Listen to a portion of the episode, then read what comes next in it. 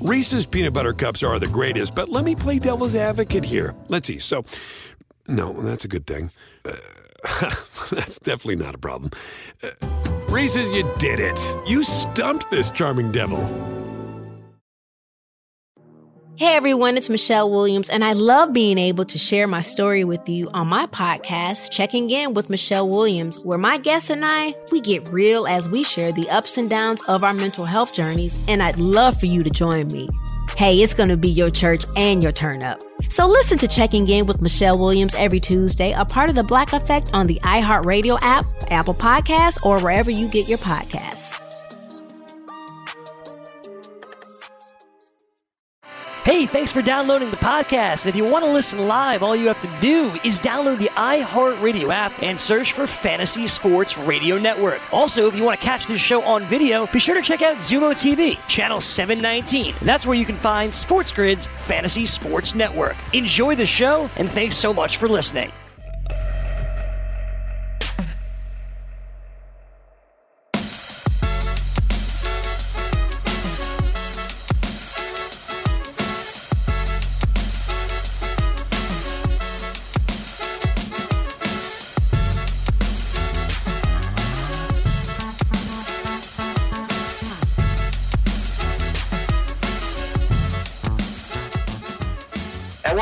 Fantasy Sports Today. Craig Mish, Joe Ranieri. It's our second hour of our Monday edition of the show. May the 4th be with you. If you missed any of our great Star Wars content, great is loosely termed. But either way, go back and watch it on demand. Just go to our YouTube channel or just hit that rewind button. It'll take you back. I ranked every single Star Wars movie and all of the prequels, the sequels, and everything in between 1 through 11 Catch them on demand on our YouTube channel, of course, which is Sports Grid. Also uh, on the show, Joe and I talked very briefly, although we can you know certainly reset uh, the topic again. Really, in sports over the weekend, the biggest story, Joe, essentially was a backup quarterback signing in the NFL. Certainly, Leonard Fournette knows he won't have a fifth year on his contract. John Ross knows that he won't have a fifth year on his contract. But Andy Dalton has a destination for 2020, and that is the Dallas Cowboys. And certainly, when you look at backup quarterbacks in the NFL, at this stage, Dalton being a starter in the year for over a decade.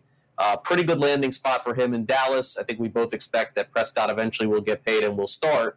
But just in case anything goes sour, they got to got to pretty much step in and do a good job. Yeah, you're gonna have to uh, gonna have to do something. We know how valuable a backup quarterback is in the uh, the NFL, and he might very well be one of the most versatile and um, complete quarterbacks uh, as a number two that there is in the league. He's going to know that offense. He's going to be able to step in for Dallas, and uh, they could not have. Who, who else? Kellen Moore, like back in like uh, who who's been Dallas's backups?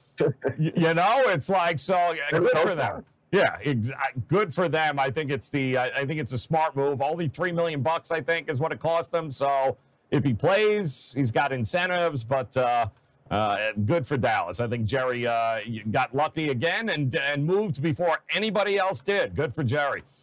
Yeah, and, and he could make up to seven million dollars. But look, I think that we would both agree, similar to uh, Matt Hasselbeck and some of the other quarterbacks in the NFL, Dalton, if he chooses to, my guess, uh, under a very minimum salary, if he wanted to be the backup quarterback for the Dallas Cowboys for the next five years and make another five million dollars, if he loves it, he absolutely can do it. And it's not for everybody. Like I don't think we would anticipated uh, Tom Brady being a backup, Peyton Manning being a backup. I don't think Drew Brees is going to be a backup at any stage. I'm not even sure Cam Newton is going to be a backup. But for a guy like Andy Dalton, um, you know, and chasing a ring for sure, chasing a Super Bowl appearance for sure, chasing a uh, AFC or NFC championship for sure, it certainly does make a lot of sense. Uh, one of the things also Joe and I went back and we talked about were the old Star Wars toys. So make sure you go back and check that out. I came prepared for the show today, of course, and uh, we got a little uh, the old Chewbacca here. That's an original Chewbacca, by the way, right there from uh, wow. 1978. Right. That's crazy. Mm. Oh, and there he is also carrying his uh, Darth Vader That's case there. That's it. Look at that. Ridiculous. Can't get that anymore. All right, so here, so I'm gonna sh- I'm gonna show you uh, two Star Wars figures right okay. now before we go to our uh, our futures bets. Let me see and I'm going to ask you to go two for two. Go ahead. Okay. One is easy, and I think I think actually both are for the average Star Wars fan. Both are easy, and both are from the original series. Okay, so this is an easy one. Okay, this is an original one as well from 1970 something. Let's see. Uh, that would have been uh, by that's my boy R2D2 right there. That's what that's Yes, what we that's got. it. Yep, Do too. yep. That's Not bad. Not bad condition. does the head turn still? Is that uh, I believe right? Eh. yep, remember that well. Yep. Uh oh. And then this one, this this is I, I think this is still a relatively easy one. Again, I don't have many of the figures left over. It's like it feels like if you're watching the show, you must think I have so many. I've told you my sad story. All right, here's the other one. You ready? Go ahead. Oh, that was uh, that's Webster, isn't it? Not Webster. Um, Webster. uh, Webster? so you know what I meant. What's it? No, I don't know what. It's an, Webster. it- it's an Ewok, isn't that? Isn't that what it is? It's Yes. an Ewok. Okay. Yes. Yeah, I'm sorry. It's a wrong TV Webster? show. It's a different TV show. Sorry about that. I don't even know if we can air this show. Webster. Worth the price of admission just for your face right there. That was fantastic. Guy from Diff'rent Strokes. Gary Coleman. Yes, absolutely. Oh, I love it. No more Star Wars toys for this show. Don't you dare throw. Don't you test me, man. Oh, didn't they get their own spin-off too? Didn't they get a cartoon or something, Ewoks? I think they Walks. They had one or something. I don't they know. did. Yeah, they they got a there was a lot of spin-offs from that. That's for sure. Yeah. yeah. Webster wasn't one of them. Definitely not Webster. Okay, back to things that Joe knows. Go. Let's uh, do the uh, NFL futures bets for 2020. Today, we're going to take a look at, I think, one of the more interesting teams, uh, a team that I was wrong about last year. I definitely, one of my, wasn't my favorite one, but one of the top three or four that I would have had would have been betting under on Houston. And, and man, they were a very big surprise to me last year, and they played very well in the regular season, and of course got smashed in the uh, in the playoffs by the Chiefs. I think they went up like didn't they go up twenty one nothing on the Chiefs and got smashed or something like that? I don't know. Yep. But uh, I I don't know how they did it last year. I honestly don't know. I'm not a huge fan of the things that they've done, and of course, not having Hopkins there is I, I think a little bit problematic. But they, uh, you know, Vegas is very very sour on the Texans this year, Joe. Um, Yes. their total is seven and a half Wow. for 2020, and and it's leaning toward the under at a minus 120 as well. If you, you're a little optimistic on Houston, you can go over seven and a half plus 100. Their odds to win the AFC this year are 24 to one. Their odds to win the AFC South, there's not a ton of value there at three to one because you would probably guess that they have a shot. It's not totally unreasonable, but there's just not a lot of hope there for Houston. I don't feel like they're in a rebuild mode, but Joe, it sort of seems like where they're headed here. Yeah, I uh, I don't. To me, this all comes down to their offensive line again. I know they gave uh, somebody uh, we know here, Laremy Tunsil uh, from Miami, gave him a whole lot of money now uh, in order to anchor that line, and it's always kind of been the biggest question mark there. They've got David Johnson. They're you know they got Brandin. They've added a couple of pieces on offense. What are they going to do? Uh, not. Uh, uh, this is all going to come down to Deshaun Watson. To me, how you protect Deshaun Watson and give him an opportunity to make some plays for you. Uh, if not, I fear Deshaun Watson's heading down the same path Cam Newton did, where they they do they focus on other areas and don't protect your one biggest asset. And I think that's kind of where Deshaun Watson unfortunately is heading. So I hope they figure it out, but eight wins is tough in this division right now, man. As good as he is, um, that's tough given the changes that they've gone through right now.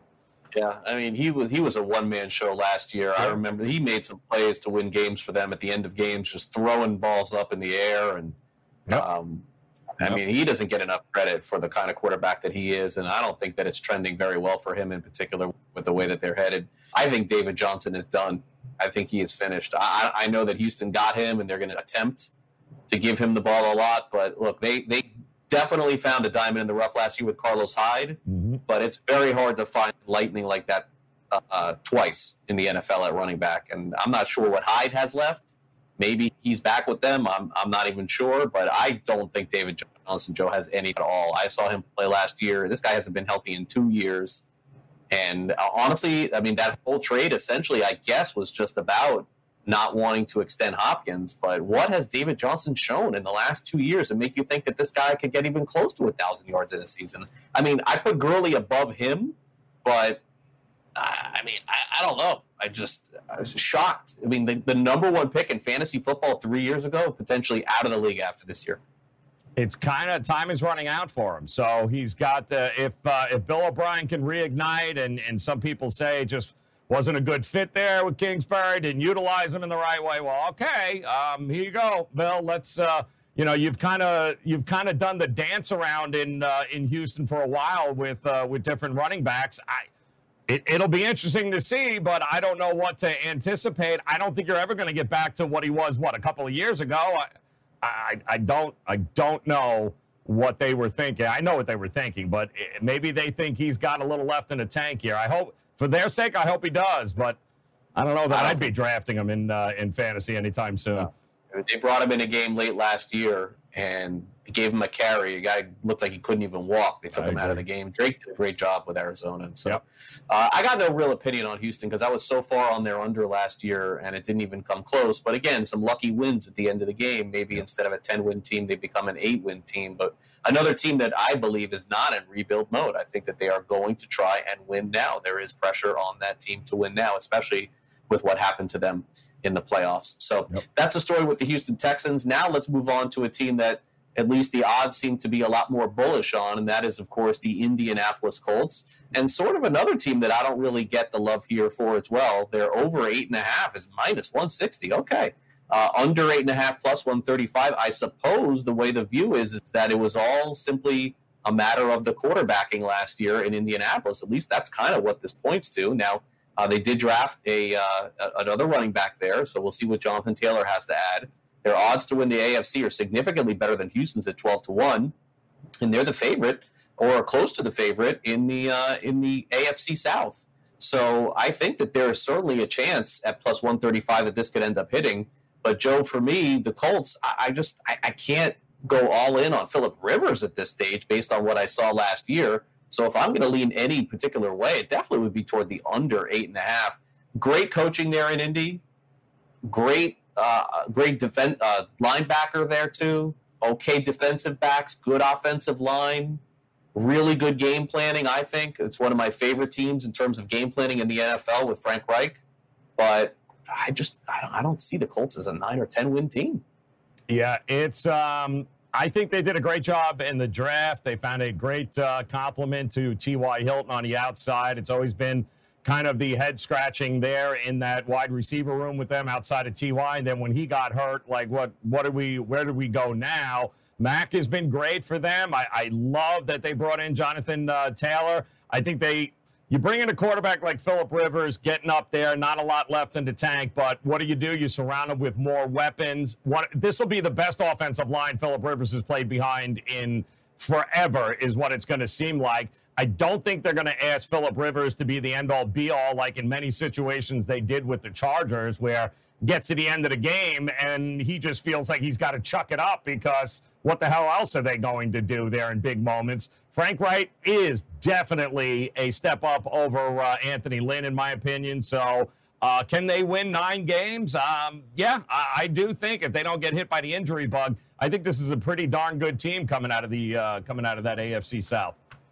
What, what do you think happened with Jacoby Brissett? Yeah, I, it, I, I get the sense that that contract extension that they gave him last year was I don't want to say it was a panic extension, but I think that they had to show their fan base that the season wasn't going to be a total disaster when Andrew Luck retired. Right. And they sent the message essentially saying, hey, look, we're going to be okay. We have our quarterback in the future because if you do if you don't do that it could send them into just a complete tailspin i feel like they had to back a guy and that's why they did it last year and by the way with luck retiring they also were able to save a lot of money which right. kind of gave them set the money too but I suppose beyond 2020, uh, it wouldn't make much sense for them to even hang on to Brissett because if he doesn't have any money guaranteed to him, they're probably going to let him go.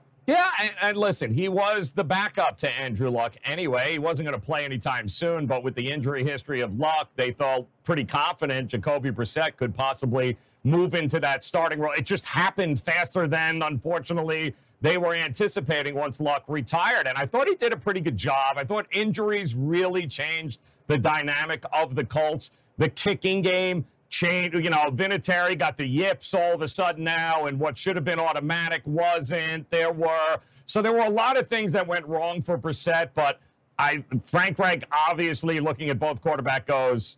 Philip Rivers gets us a, a shot to win now, and then we still holding on to Jacoby Brissett another year under somebody like uh, like Philip Rivers, and if they need him, uh, what better backup quarterback than uh, Brissett right now? But uh, they got to win now apparently, and that's kind of what how they drafted and and how they're looking at it.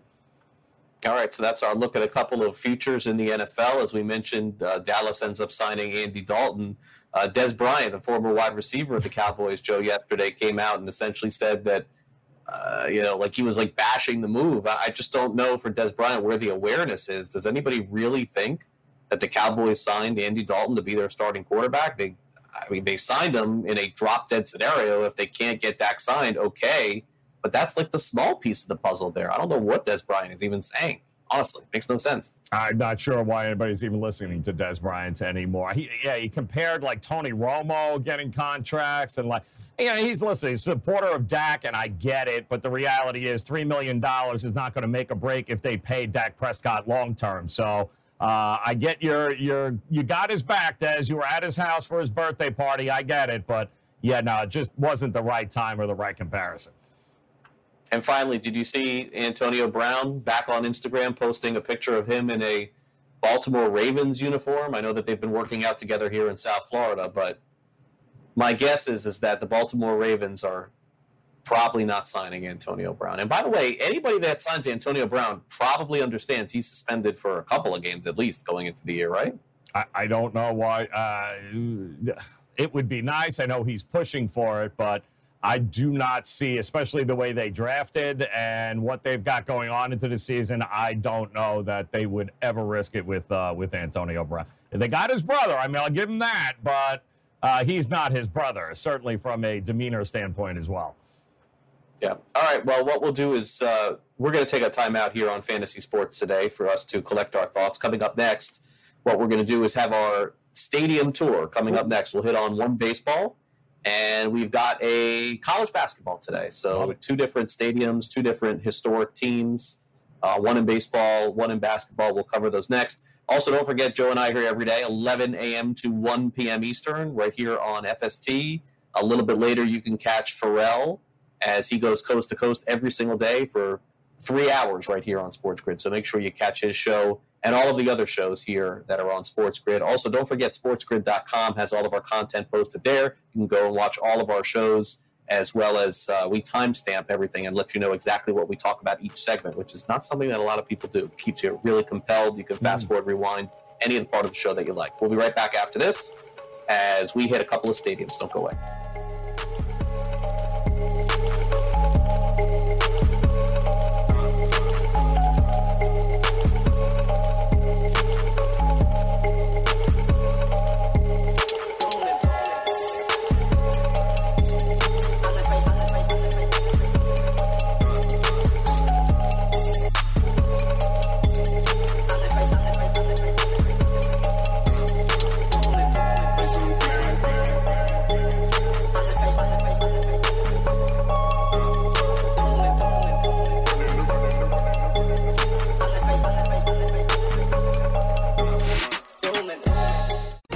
SportsGrid.com. Betting insights and entertainment at your fingertips 24 7 as our team covers the most important topics in sports wagering real time odds, predictive betting models, expert picks, and more. Want the edge? Then get on the grid. SportsGrid.com.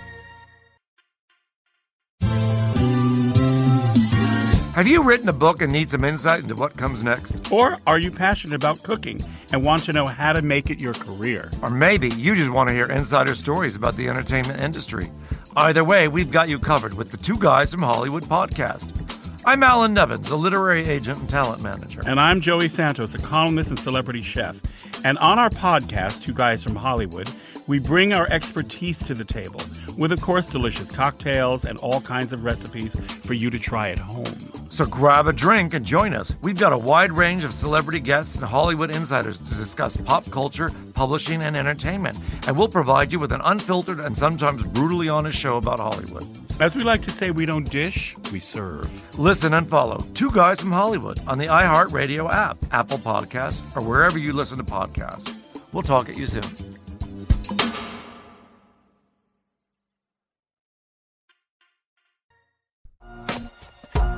Back to Fantasy Sports Today. Craig Mish along with Joe Ranieri with you here on the show on this May the 4th. And, you know, we could probably do, instead of our historical stadium tour, historical Star Wars ships, Mm-hmm.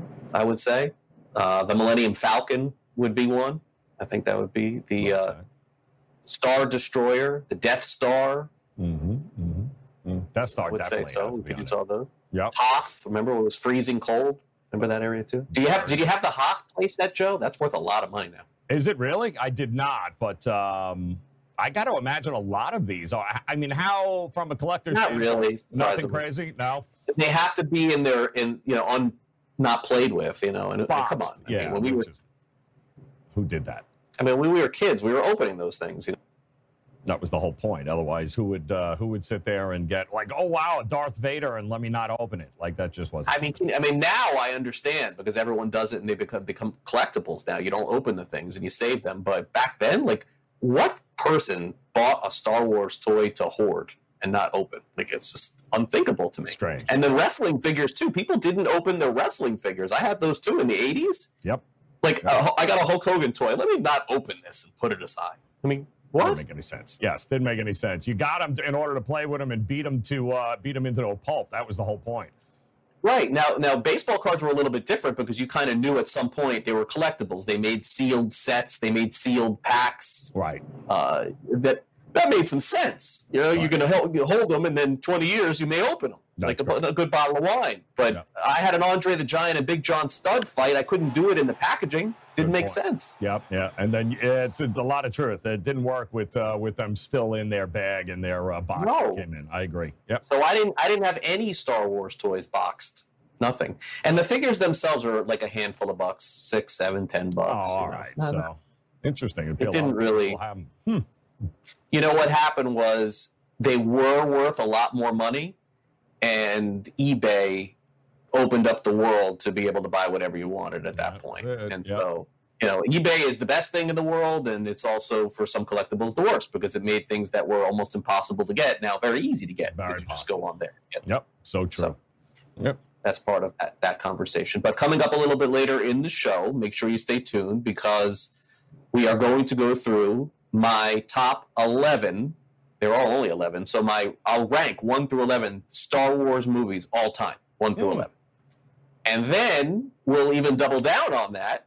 And Joe Pisapia is going to join us a little bit later in the show. He's got his top Star Wars movies of all time and the top characters of all time as well Love it. some scintillating stuff and some comedy i will assure you will ensue i have a feeling on that I can't be sure but i have a feeling Let's do it, baby. Let's do it. some good joe ranieri references will come to I have a feeling about that okay so for today we're running thin on the baseball here but for today i thought that what we would do is a, a baseball theme and a basketball theme for our best franchises and best players in franchise history and stadiums Okay. and so I didn't want to go too far back with this one. I wanted to get a, like a more recent one and then a historical one. So for baseball, surprisingly, when you think about it, Joe, the there's basically been four teams that are of the newer variety outside of the Washington Nationals. Now the Nationals were, of course, the Washington Ex or the uh, Montreal Expos. Excuse me. Right. But but the pseudo expansion teams of the late '90s were the Rockies, who have gotten themselves to a World Series Right. the Rays, who have gotten themselves to a World Series and also been a pretty successful franchise over the last decade. The Marlins, that have two World Series championships since Mhm. 1993. And then the team that we're going to discuss today, the Arizona Diamondbacks. And believe it or not, for those of you who forgot, the Arizona Diamondbacks have a World Series championship under their belt as well. So let's start off with Arizona today and go to their stadium, which is, of course, Chase Field in Phoenix. Yep. It opened up in 1998. There are some people who feel eventually they're going to get a new stadium. Maybe, maybe they won't. That city is really tough on building new places outside of the beautiful football stadium that they built in Glendale, which is gorgeous. But uh, they renovated a lot of spring training places. Chase Field now believe it or not, one of the older stadiums in Major League Baseball, home of the Arizona Diamondbacks and Joe World Series championships. They have won, and I would guess that you probably remember that World Series in Game Seven of what happened in that game. Yeah, thanks for uh, bringing up just uh, awful memories there. Yeah, uh, appreciate that. Uh, it was uh, as disappointing as they come.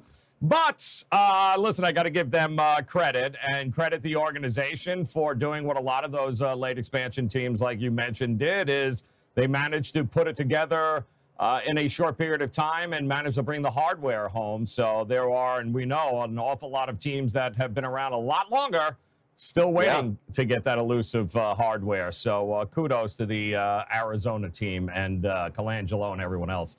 Pretty much owns yeah. all of them essentially within three years, the Diamondbacks are, are uh, in a World Series and winning a World Series, and yep. make a lot of people remember Luis Gonzalez's hit off uh, Mariano Rivera in uh, in Game Seven, and certainly. Yep.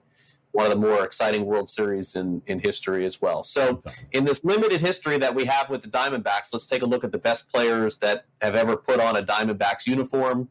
And Randy Johnson is is one of those very few Hall of Famers like uh, Frank Robinson is a good example of another one with Baltimore and Cincinnati. There are a couple of other players as well. That's probably going back beyond some people's days. But Randy Johnson is kind of an icon, Joe, with Seattle and Arizona. You know, yep, like he really. I mean, Montreal he got it all started, but he wasn't there long enough to really make that big of an impact. I think that he was only with them for two years, if I'm not mistaken, and that was it.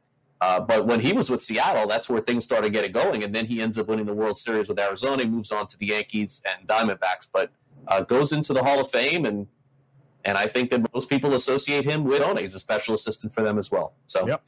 um, that's where we'll start. Uh, Curt Schilling, hand in hand, right there, right? I mean, I, I, guess. I mean, Curt Schilling is another one of those that, like, where who do you associate him with, Joe? Do you associate him as a member of the Phillies, who he got to his first World Series with? Do you associate him as a Diamondback where he won the World Series? Do you associate him as a Boston Red Sox who he won a World Series, two World Series with after that? Tough yeah. one. Yeah, yeah. Bloody sock is what comes to mind there, I think, is what uh, most people remember Schilling for. But uh, that duo of Randy Johnson, Curt Schilling uh, in those Arizona days were just, uh, that was as good as it came in, uh, in Major League Baseball, that's for sure. Yeah, and, and I got to tell you that I mean to me with with Schilling, it's one of the more disappointing things to see him not in the Hall of Fame because I definitely think that he deserves to be in there right next to Randy Johnson. Absolutely. And, and simply put, the only reason why he is not in there is for his political takes. And and by the way, I get it. He is a really tough follow uh, on on social media, and I follow him for the baseball stuff, not for the political stuff. But like he will go in on anyone on politics. Like you could be an egg on Twitter, Joe, and have one follower, and he will argue with you and fight with you for an hour and a half, and yep. at four in the morning too. Like yep. I mean, I, I don't get it. I don't understand it, and it's a shame that that has kept him out. It yep. shouldn't. He should be in the Hall of Fame. He should have been in the Hall of Fame last year. But my guess is, is that in 2021, he's got a pretty good shot. The class is not great in exactly. 2021. I think it'll happen. It should happen. And and yeah, but unfortunately, some guys just can't help himself. He happens to be one of them. Yeah, I, I just I've, yeah. I've never understood the infatuation with that. But uh, Luis Gonzalez, one of the nicest guys around, ended up with the Marlins at the end of his career. Got a chance mm. to know him pretty. Good. What a great guy he was.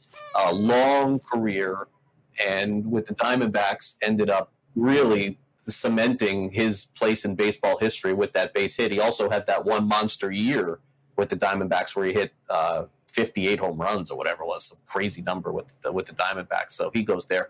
Uh, Paul Goldschmidt, many years as an All Star with with Arizona, moving to uh, St. Louis. Mm-hmm. Uh, Joe, people forget about Brandon Webb, Cy Young Award winner, and then and then second place twice. Good point. And Webb unfortunately had a serious shoulder injury. It just ended his career very quickly. He could have been a 20 year pitcher in the big leagues. It only ended up being six or seven years, but he was really good with yep. Arizona. No one yep. ever talks about it. Yeah, he had a stretch there where he was uh, certainly from a fantasy perspective was pretty valuable too to have in a rotation, was he not?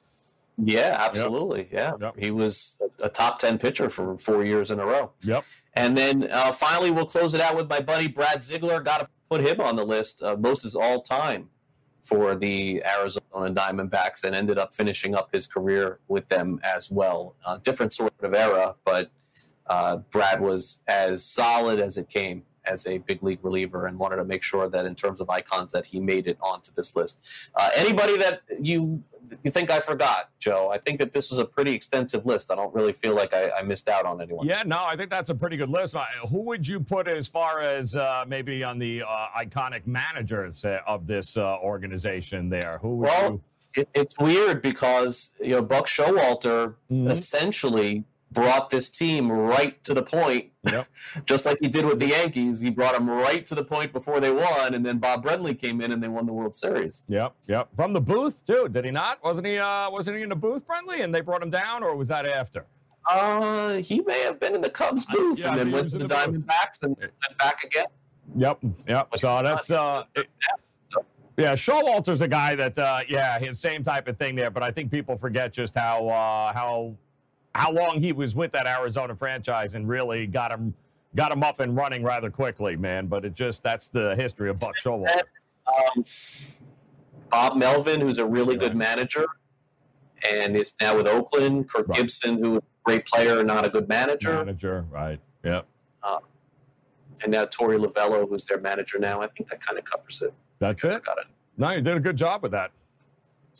Finally, took us a month. Hit on everything. Uh, Steve Finley was a, was a Diamondbacks player for a while. So very good. Yeah. Uh, Zach Greinke a couple years. Jose Valverde was a pretty good closer for them. Yep. Yep. And Justin Upton played a few years in Arizona too. There you go. Yeah, I mean, uh, pretty good franchise for as long as they've been around. That's for sure. A lot of winning, you would think, and and they seem to be relevant most years, which is can't say that for a lot of teams in Major League Baseball. that. Yep. All right, so from baseball, let's go over to college basketball. And we've got an iconic stadium. Now, I, I wasn't familiar at all with this guy, Simon something. Yep. Assembly Hall. That's what we know it as. Yep. yeah, I guess so. I, I just call it Assembly Hall, but I guess that we'll just throw the name on there too. Opened up in 1971, home of the Indiana Hoosiers, and they've won three college basketball championships since 1971. They won one previous to 1971 as well. Hmm. Uh, Joe, Indiana basketball uh, these days is not as synonymous with winning titles as it was in the 70s, the 80s, and even the 90s to a degree. Why do you think that the Hoosiers have sort of slipped up a little bit? Do they not have the athletes that the other teams have? It's just they've kind of not not as relevant as they used to be. I feel like.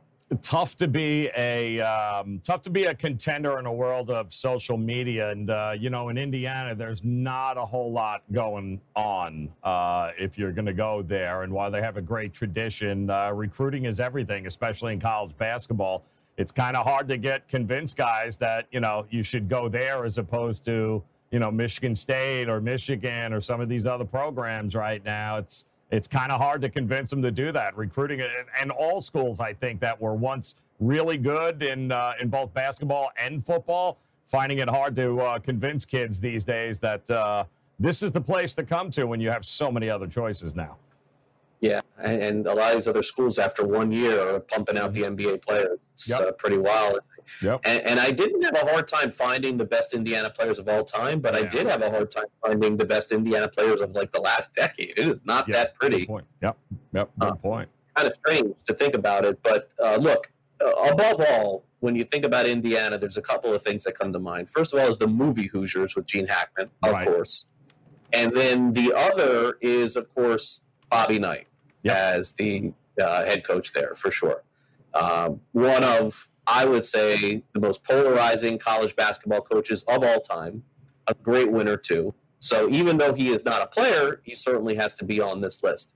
Now you see the picture there of him with Isiah Thomas, but Joe, really the one player that I think that is synonymous with Indiana basketball and Bobby Knight is Steve Alford, hmm who Knight kind of, you know, through the years leaned on. That's putting it nicely to sort of bring him a, uh, a championship, and he ended up coming through. Yeah, no, he did. And this list is um, uh, that's pretty impressive. Number one and number two. I don't think people realize how uh, how good both of those two guys uh, were, and that era was.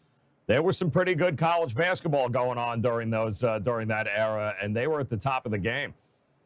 Yeah, Steve Alford is Isiah Thomas one and two for sure, and then we get really thin. Like I don't know where Indiana basketball has been. Maybe I got to do a better job of looking into this over the last yeah. ten or twenty years. But uh, Calbert Cheaney, of course, was a yes. really really good college player and also pretty good in the NBA. Scott May, who played in the '70s, I wasn't that all that familiar with, but he was the actually mm-hmm. the college player of the year with Bobby Knight there.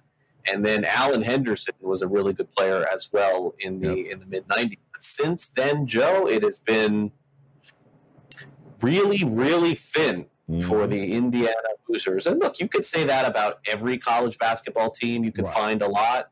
But in order for the Hoosiers to go back to competing against uh, or competing for Final Fours and college basketball championships again, I, I mean, they, they have there's some things have got to change. I guess I don't know. I don't know what it is. I don't know what the recipe is, but they used to be the team synonymous with college basketball, and now there's probably like five teams that are that have moved ahead of them in that spot. Big time too. And uh, once they they were so when you you know when you're at the top like that, you have such a figure like uh, Bobby Knight uh, leading uh, the crew, and then you know as Bobby Knight fell out of favor, it really started to go downhill from there. But you, there is a guy out right now that I guess the most recent example that might be able to make this list is the same guy whose birthday it is today. Victor Oladipo was an Indiana Hoosier too, so he would be the only other guy I would go. Yeah, maybe from a recency standpoint, Oladipo uh, might be on that list as well.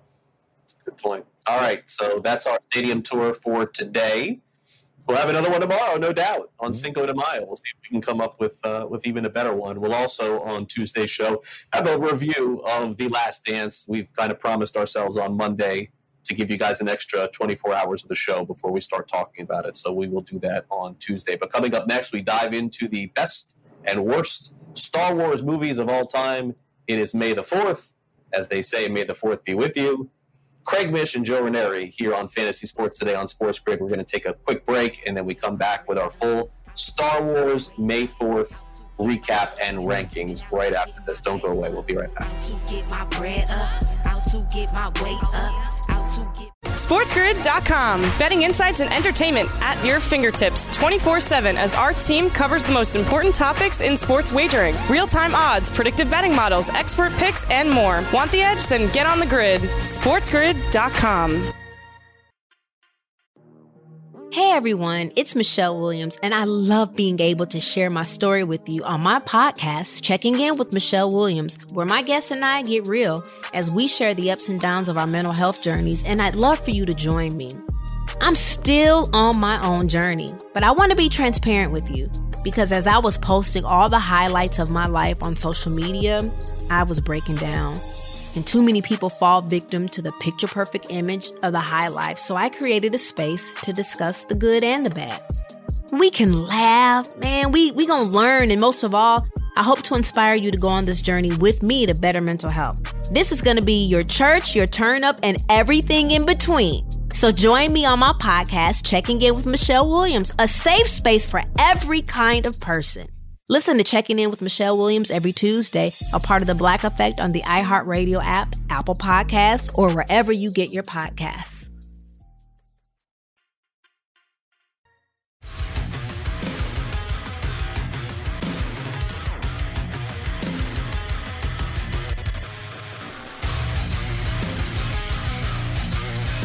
And welcome back to Fantasy Sports today. Craig Mish along with Joe Ranieri. And as you know, we've been talking a little Star Wars on this show. It is May the 4th. Joe his way through an hour and 40 minutes through the show. Now let's bring in someone who uh, actually is a very big Star Wars fan back in the day. And uh, Joe Pisapia always with strong opinions on virtually everything. And so Star Wars will be no different than that. Joe and I, of course, hosted all football season and we had our uh, conversations and our Star Wars debate. And we bring them now here in on May the 4th. Joe, good afternoon. Thanks for coming out. Thank you for having me on the holiest of all days for Star Wars fans. It's very important. It's a day of observance. It's a day where uh, weird specter people from your past just show up and tell you things like Obi Wan Kenobi might. And, and I'm getting from what you're saying, Craig, that Joe Ranieri not the biggest Star Wars fan. Is that what I'm guessing here?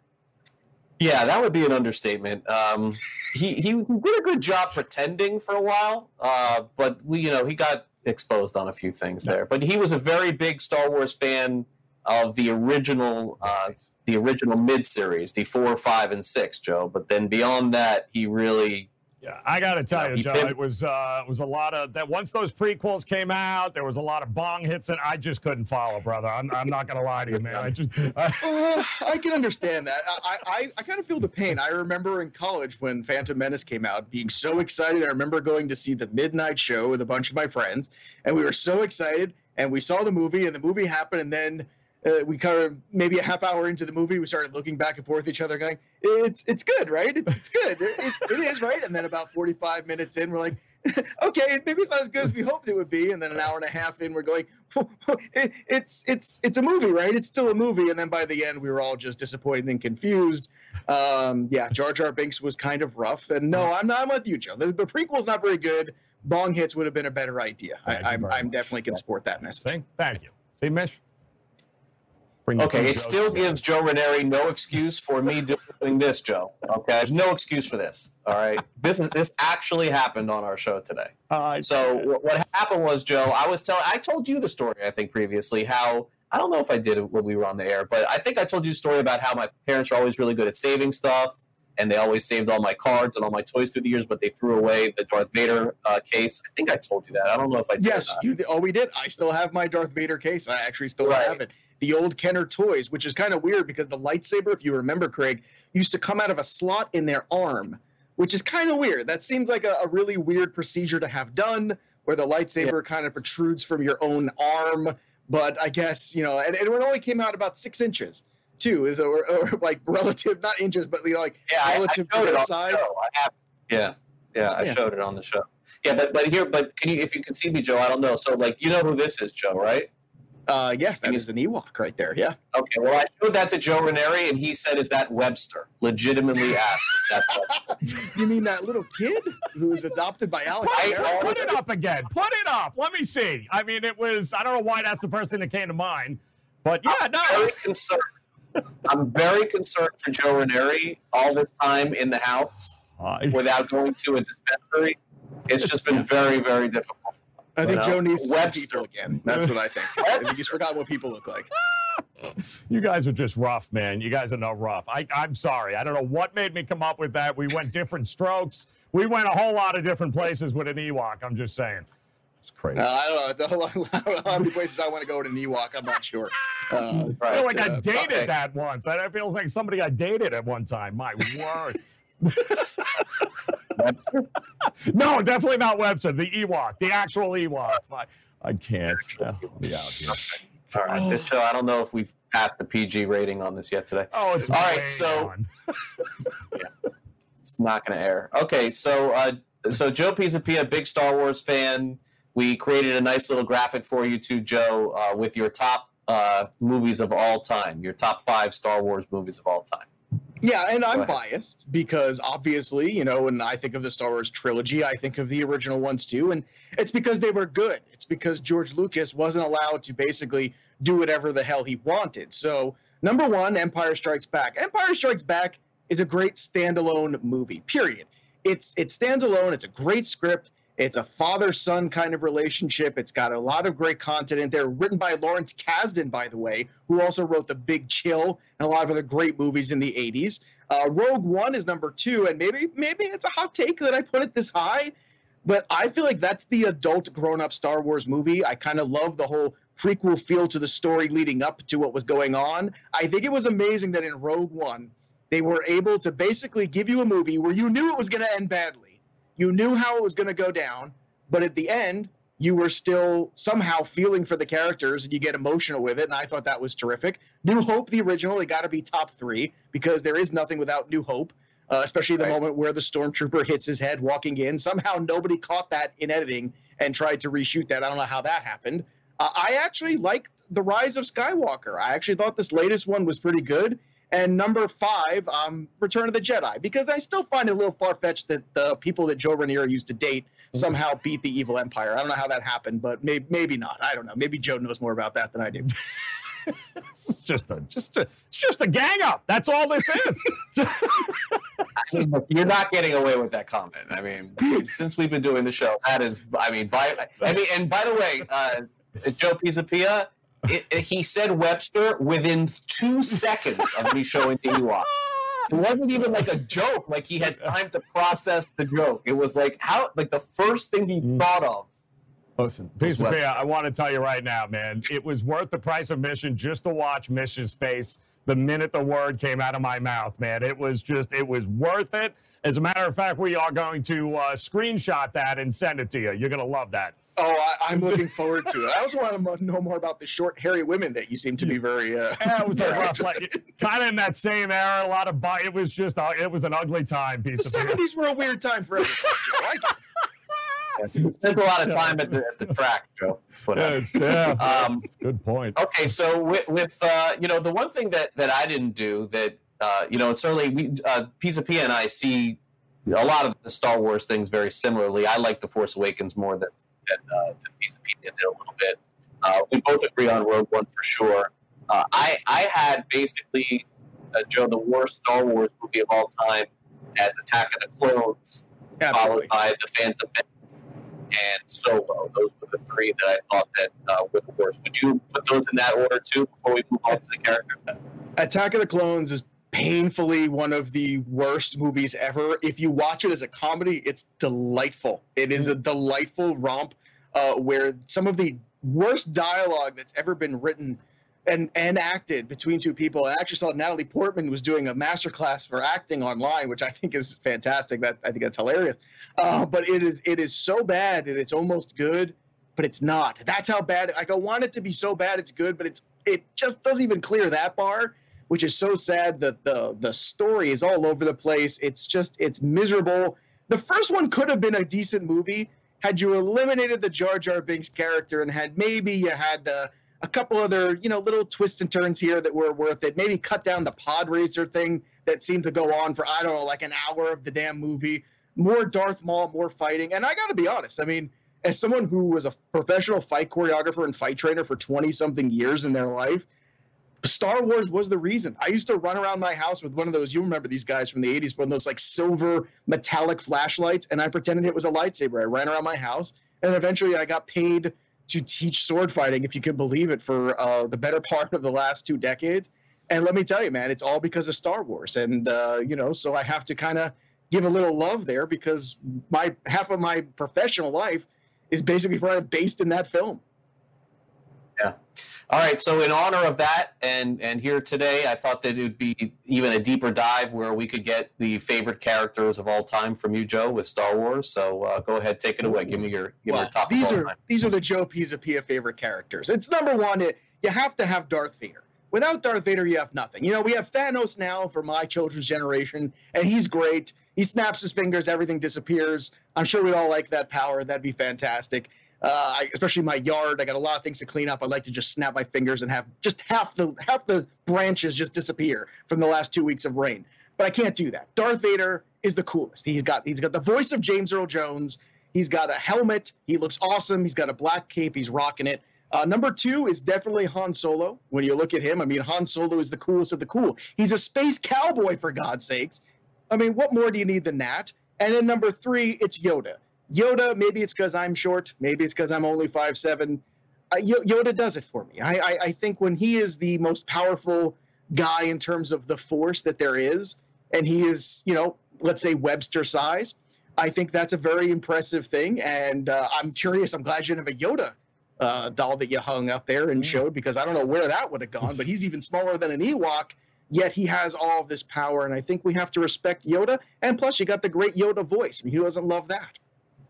Yeah, I, I think so. So, so I know that when we talked during football season, you wanted to stream uh, the the Mandalorian, and and that's another show, by the way, in the Star Wars family. I didn't do that in my rankings for movies. I left it for basically just to mention at the end. I thought it was uh, very good. It ended up being very good. Did you get around to doing that? I didn't. You know what happened? I had intentions of it, and then I said to the kids, like, "Look, we'll we'll wait till the summer to get the whole Disney Plus after school and everything, not knowing we'd be in quarantine, and then we'd have all this extra time on our hands." But what happened was, I was about to do it, and then I got hooked on Ozark, and now I'm in that rabbit hole right now. So when Ozark is done, I'm in season three. Then we'll get to that next one. But in terms of Star Wars fights too, that's a ranking worth discussing. I'd still put Okay. that Darth Maul two on one fight. That is a fantastic bit of choreography right there. Some of the newer ones, actually, in the last film, some good fighting there with Kylo Ren. I thought there were some really good fights there. And there's a fan film that somebody did of Darth Maul and a bunch of Jedi's that might be the best Star Wars fighting I've ever seen. So go to YouTube and just look for Darth Maul fan film.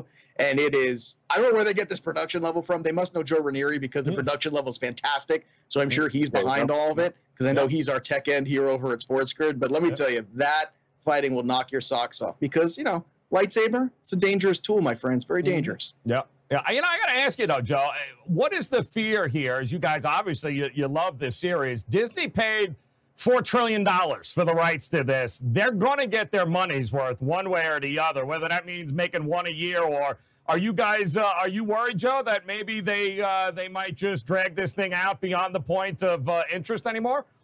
Oh, I, think they they basically have already. I Yep. think that's the problem. The problem is we, we went from being something we never got to being something we got every year, and I think it kind of crushed a little of the what made it special factor for hmm. it, you know. And they had all these other movies like Solo in between, and all these other little things. Well, maybe we won't give you one every year, but we'll give you an offshoot movie. And I think there's a little bit of danger there. I, I think maybe shows like The Mandalorian's a better way to do that. Do more long form TV stuff with Star Wars. I think that would be great. They're they're doing this with everything though. I mean, they're doing a Lord of the Rings thing. Hmm. They're going to do another Game of Thrones series. So anything that makes money, we're just going to drive into the ground because nobody wants to make anything new. We just want to redo everything that's already been done, pretty Yep. much. It's pretty much. Yep, oh, good. I He's agree got with you. Webster on him. Look at that. There you go. Really do Yeah, when's the reboot of Webster? I mean, that's what I. Who plays Alex Karras? That's what I know. Is it Marshall Yanda? Like, who, who do we get? We need a we need like a big, uh, you know, offense or defensive Yeah. lineman to play the father. Craig, any ideas? I don't, Yeah. I don't know who you got off the top of your head. Uh, Joe Thomas. that Staley? could be fun. Joe Staley. I got Joe Staley. Yeah, there you go. He's got nothing going on now. There you go. Greg Olsen. Oh my Uh, goodness, that's what we're doing. We're remaking those shows right now, and, may, and maybe we can get uh, I don't know MJD to play Webster. or so- I don't know. We could get somebody else to play that role. I love That's that's the tricky cast I think right now. Mm. You had when you said Kylo Ren, uh, Joe, he, in the chat, he put Ren and Stimpy. Yeah. I think it's safe to say Joe's burned out. I yeah. think he's hit, it's- it's he has hit much. the, the max quarantine. Yeah. He's officially done. Uh, Mhm. Kylo Ren was a character. I don't know about you, Craig. It kind of went back and forth.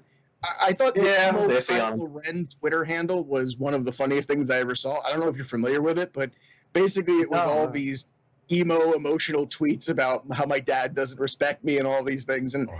I, I, I didn't really like Kylo Ren as much as I wanted to early on. It kind of failed for me once he took the mask off. But I think by the end they kind of saved it. Would you agree? Did did Kylo Ren do it for you? I did. I thought. I thought at the end his his character was good, but I mean, the guy who put an end to Han Solo was kind of. Yeah, it's that's hard. That's hard to survive that. Yeah, well, that's that was the hard part. My my kids were big Star Wars fans. My oldest daughter loves Harrison Ford as Han Solo. They killed Han Solo in the first movie, and she basically threw her hands up like a dealer at a, a craps table and said, "I'm out. That's it. Mhm. No more. I'm done." And uh, so I'm trying to get them back into it. So I'm gonna try, but I'm surprised you like Force Awakens because you are a tough grader, Craig Mish. I know you. I, I know. I didn't. I didn't Just- love it, but I thought it was completely- better. it's the fourth. It's the it's New Hope, just basically respun with different characters. Ooh. Yeah, I was. Look, I was just excited to have it back, like I was when the Phantom Menace came back. That's why I probably light on both of those. That's that's probably my guess. Uh, listen, before we go, what what would you anticipate uh, as anything that you look forward to in the future? I know Disney Plus has had all kinds of issues with Ewan McGregor uh, playing Obi Wan Kenobi again, but but uh, Ranieri actually made a good point, especially that Disney Plus does have to make their money on this. So any clue besides Mandalorian, what we'll see next? Well, I would love to see a Clone Wars film because if you haven't seen any of that, the uh, the animated series of the Clone Wars was actually quite good, and I think there's some mileage you can get out of that. So that would be a fun thing to see. But you know, I, I feel like at the end of the day, sometimes it's better to, you know, make new stories and do other things. And that's kind of why Rogue One was good. You know, it was living in that world, but it was a whole different offshoot of characters just living in that world. And I think that's better than trying to ride the coattails of other older characters. You know, it's it's kind of like the coaching tree in the NFL yeah, there's only one Bill Belichick, and not everybody that falls off that tree necessarily ends up being as successful as him. And you could say that about some other coaching trees in the past. Sometimes you just got to leave that alone and go look for greatness elsewhere and go find the next great character or the next great thing. Yep. Well, Joe, thank you again for coming on the show. You can catch Joe on the weekend with Matt Stryker on Diamond Bets covering fantasy baseball, reality baseball, the betting of baseball, and of course now the classics of baseball as well. Thanks again, Joe, for coming on. Really appreciate it. May the fourth be with you. Always a pleasure. May the fourth be with you as well, and certainly may the fourth be with Joe Ranieri. God knows he knows it. Yeah, need some help. That's what I get for betting on darts. Good God. do it for our show here for this Monday. Uh, for my co-host Joe Ranieri, and thanks again to Joe Pizza for coming on the show. That will do it. We'll talk to you guys again on Tuesday at 11 a.m. Eastern, and I hope you guys have a great day, great night, and again, May the Force be with SportsGrid.com. Betting insights and entertainment at your fingertips 24 7 as our team covers the most important topics in sports wagering real time odds, predictive betting models, expert picks, and more. Want the edge? Then get on the grid. SportsGrid.com.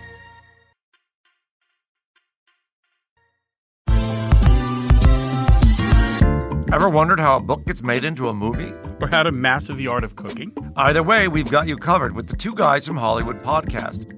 I'm Alan Nevins, a literary agent and talent manager. And I'm Joey Santos, a columnist and celebrity chef. On our podcast, we're going to be serving you a fresh perspective of the entertainment industry alongside our favorite celebrity guests. As we like to say, we don't dish, we serve. Listen and follow Two Guys from Hollywood on the iHeartRadio app, Apple Podcasts, or wherever you listen to podcasts. We'll talk at you soon.